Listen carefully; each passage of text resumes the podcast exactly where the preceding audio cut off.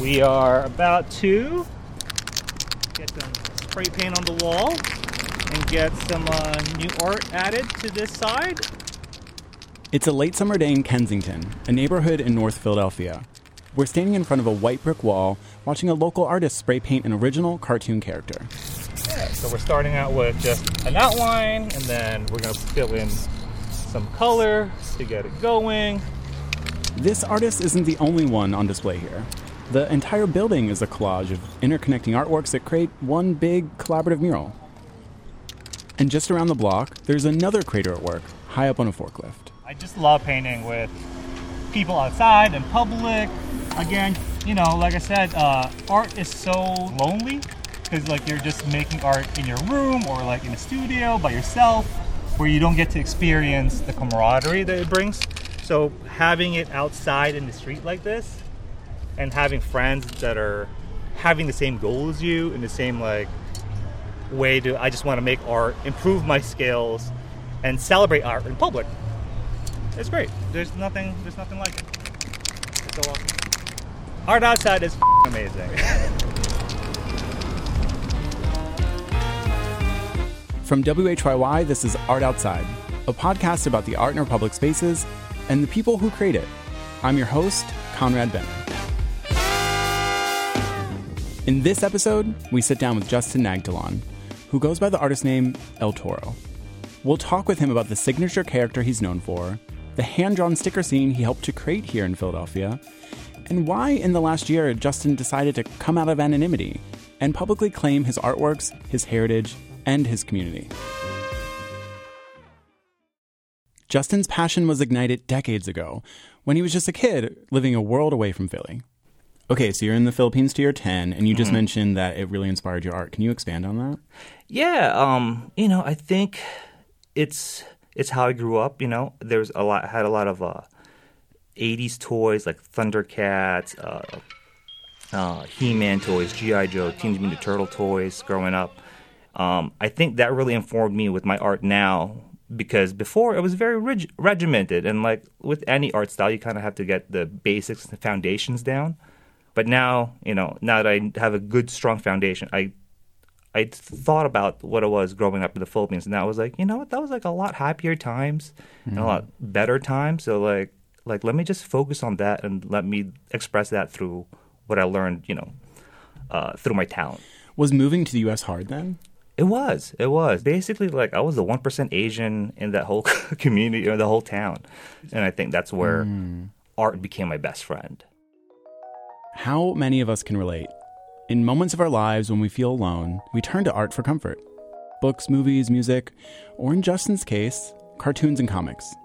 In his earliest memories of the US, art popped up in some surprising places. I think I saw it when I went to New York for the first time. Uh, so I, yeah, my mom took the family to go see the whole thing of like um Statue of Liberty, Ellis Island, and then I and then like um, Empire State Building. But in that time, going into the tunnel, it was just graffiti everywhere, and I was like, "Oh, what is that? And what is that art?"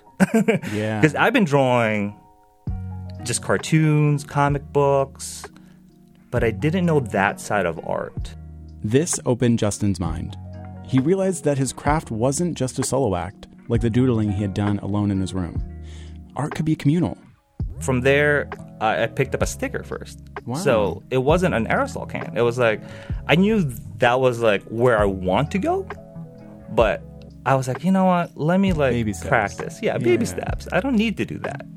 Plus, I was also broke, but I had sharpies and free stickers from the postal office. So I was like, well, let's do this first. Stickers are a huge part of the Philly street art scene. They might be easy to miss if you're not paying attention, but when you look closely, you'll find thousands of tiny original artworks hidden in plain sight all over the city. I'm sure most people have seen a sticker, right? When we're talking about sticker art, what are we talking about? Are you getting stickers from the store? Are you getting it from the post Yeah. office? Are you using markers? Talk about it. Okay, so um, stickers to me, you can go anything with an adhesive backing is a sticker, right? Um, so people have taken postal labels or "Hello, my name is" is the most common one that people have you know seen in their lives without realizing. And then you use usually like um, a paint marker because the paint marker lasts longer outside through the elements, and that's what you want for your sticker to do is like you know see be seen by as many people as possible. Talk about placement. Where are you putting these stickers? Uh, my preferred place is what I call empty spots. Basically, before before the stickers, I just saw that the back of signs of like mm-hmm. you know Philadelphia is n- notorious for parking signs, and there's it's almost like a paragraph of like Monday through Thursday. There's like multiple signs per pole. So I was like, but there was nothing ever behind it, you know. So I, I those signs are just so dreadful. That I was like, maybe there's something cute that I can do behind it, and like take up this spot, and you know have someone notice this besides like being angry at whatever the two hour can i park here in two hours so i love the back of signs That's the beauty of hand drawn stickers. They take those empty spots, as Justin calls them, like the backs of parking and traffic signs, and turn them into creative spaces. And oftentimes, these stickers don't just represent individuals, but also communities of artists that have formed to rally and support each other. I think the sticker community here in philadelphia and throughout the world is very strong um, it's finding you know your group of weirdos that, that also like to draw on stickers which is such a weird niche but once it clicks it clicks man Coming up, we'll introduce you to Justin's original character and talk about what inspired him to come out of anonymity and take on more commissioned public art projects. That's next on Art Outside.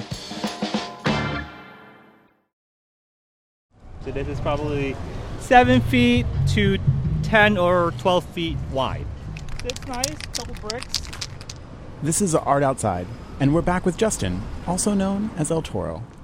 We have uh, El Toro, my character, on the right hand side. He is in this uh, mischievous pose where he's looking back at you with his tongue out and on spray painting. Um, a spray paint cloud is coming out of a, a spray paint can on his one of his hands. Justin's newest mural includes his iconic original character, who's also named El Toro. the character El Toro, huh, how can I describe him? He's taken a lot of evolutions from the 20 years I've been doing him uh, and been creating him. I think he just grows up with me, basically. Uh, so he is inspired by carabao, which is a water buffalo in the Philippines. And I grew, I grew up just seeing them on the road or just like when we go on vacations and stuff. So they were just out there.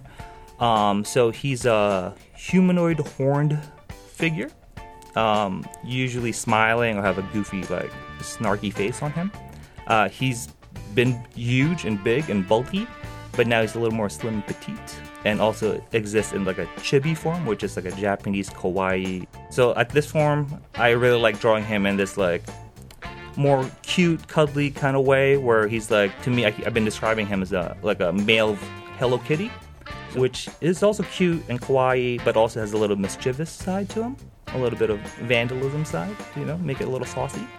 El Toro is accompanied in this mural by a handful of supporting characters. And on the left side of him is a reddish pinkish heart with uh, vampire fangs.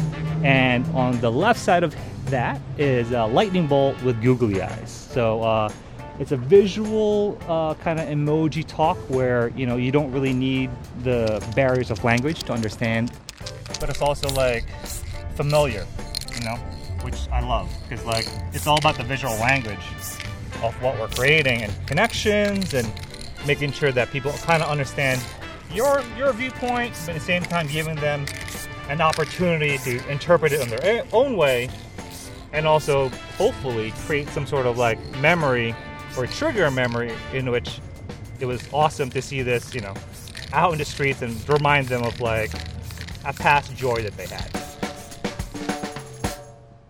Making art has always felt essential for Justin, but especially lately. It's gotten him through hard times, like when he lost his job a few years ago. and I was kind of salty at one point there, but I was like, something clicked to me. I was like, no, dude, like, this is what you've been waiting for. This is exactly what you asked for. like, you put this out there in the world. Like, this is it. This is you. This is your first step, right? And like, do you want to make that a salty first step and like just angry and like use that as a motivation or use what you've learned and what you've known in the past is art has always given you joy and always has been there for you as a best friend. Then why would that be angry? Losing his corporate job allowed Justin to make room for a full time art career. It's given him a new sense of purpose, and it helped him decide to go public with his art. Growing up and being too shy or having my name and my face being separated and having my art be just judged by the art itself and not the artist behind it. Um, but at this point in my career, I think I'm ready. You know, I think I'm comfortable enough. Again, this is a different space that we're all existing at this point. Um, and then uh, inclusivity and being seen and you know uh, having my Filipino heritage be out there became important to me. Uh, before I was not comfortable to share that, just because I don't want you to think X Y Z. Um, but I think now that I'm more comfortable in where I am and who I am, um, I think that's it's just healthy to see, for me to show it and be present. But also now want to be like I have nieces and nephews that you know they know I do it, and like being unknown versus known is so different that like no like I want you to be proud of me. Like mm-hmm. I want you to see me who I am and not like oh he's El Toro but like don't tell anybody or like Right. we're gonna celebrate this you know we're not I'm I'm no longer afraid of who I am and I think that's it's such a big leap to connect and also to understand my art more. I think that's you know bridging that gap before wasn't important but now it is. And I think I have a lot more things to say because of it. A few months ago, El Toro spoke at his first public mural dedication.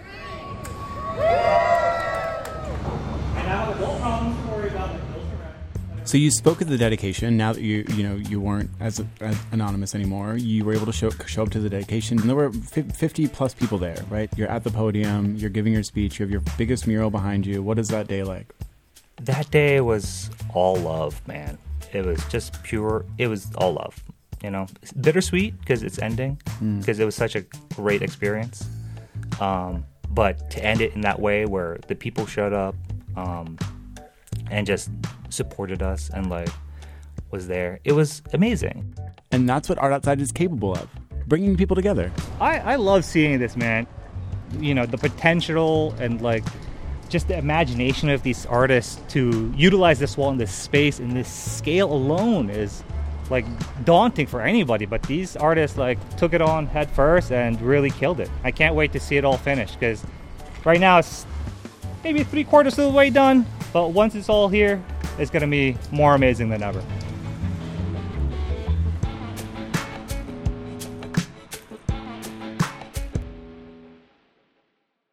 Next time on Art Outside.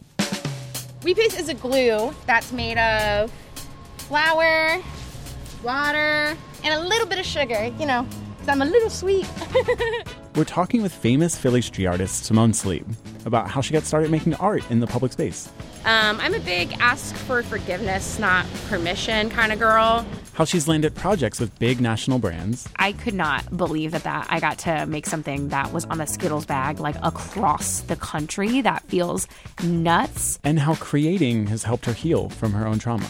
We can make things that can be a container for our experience, like literally. Like we can be creating a piece of art and processing like these things that we've been through. That's next time on Art Outside.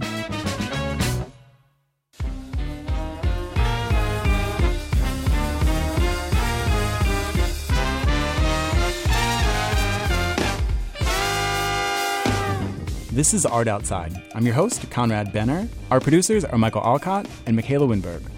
Our engineer is Charlie Kyer, with engineering help from Al Banks, Tina Kalikay, and Adam Staniszewski.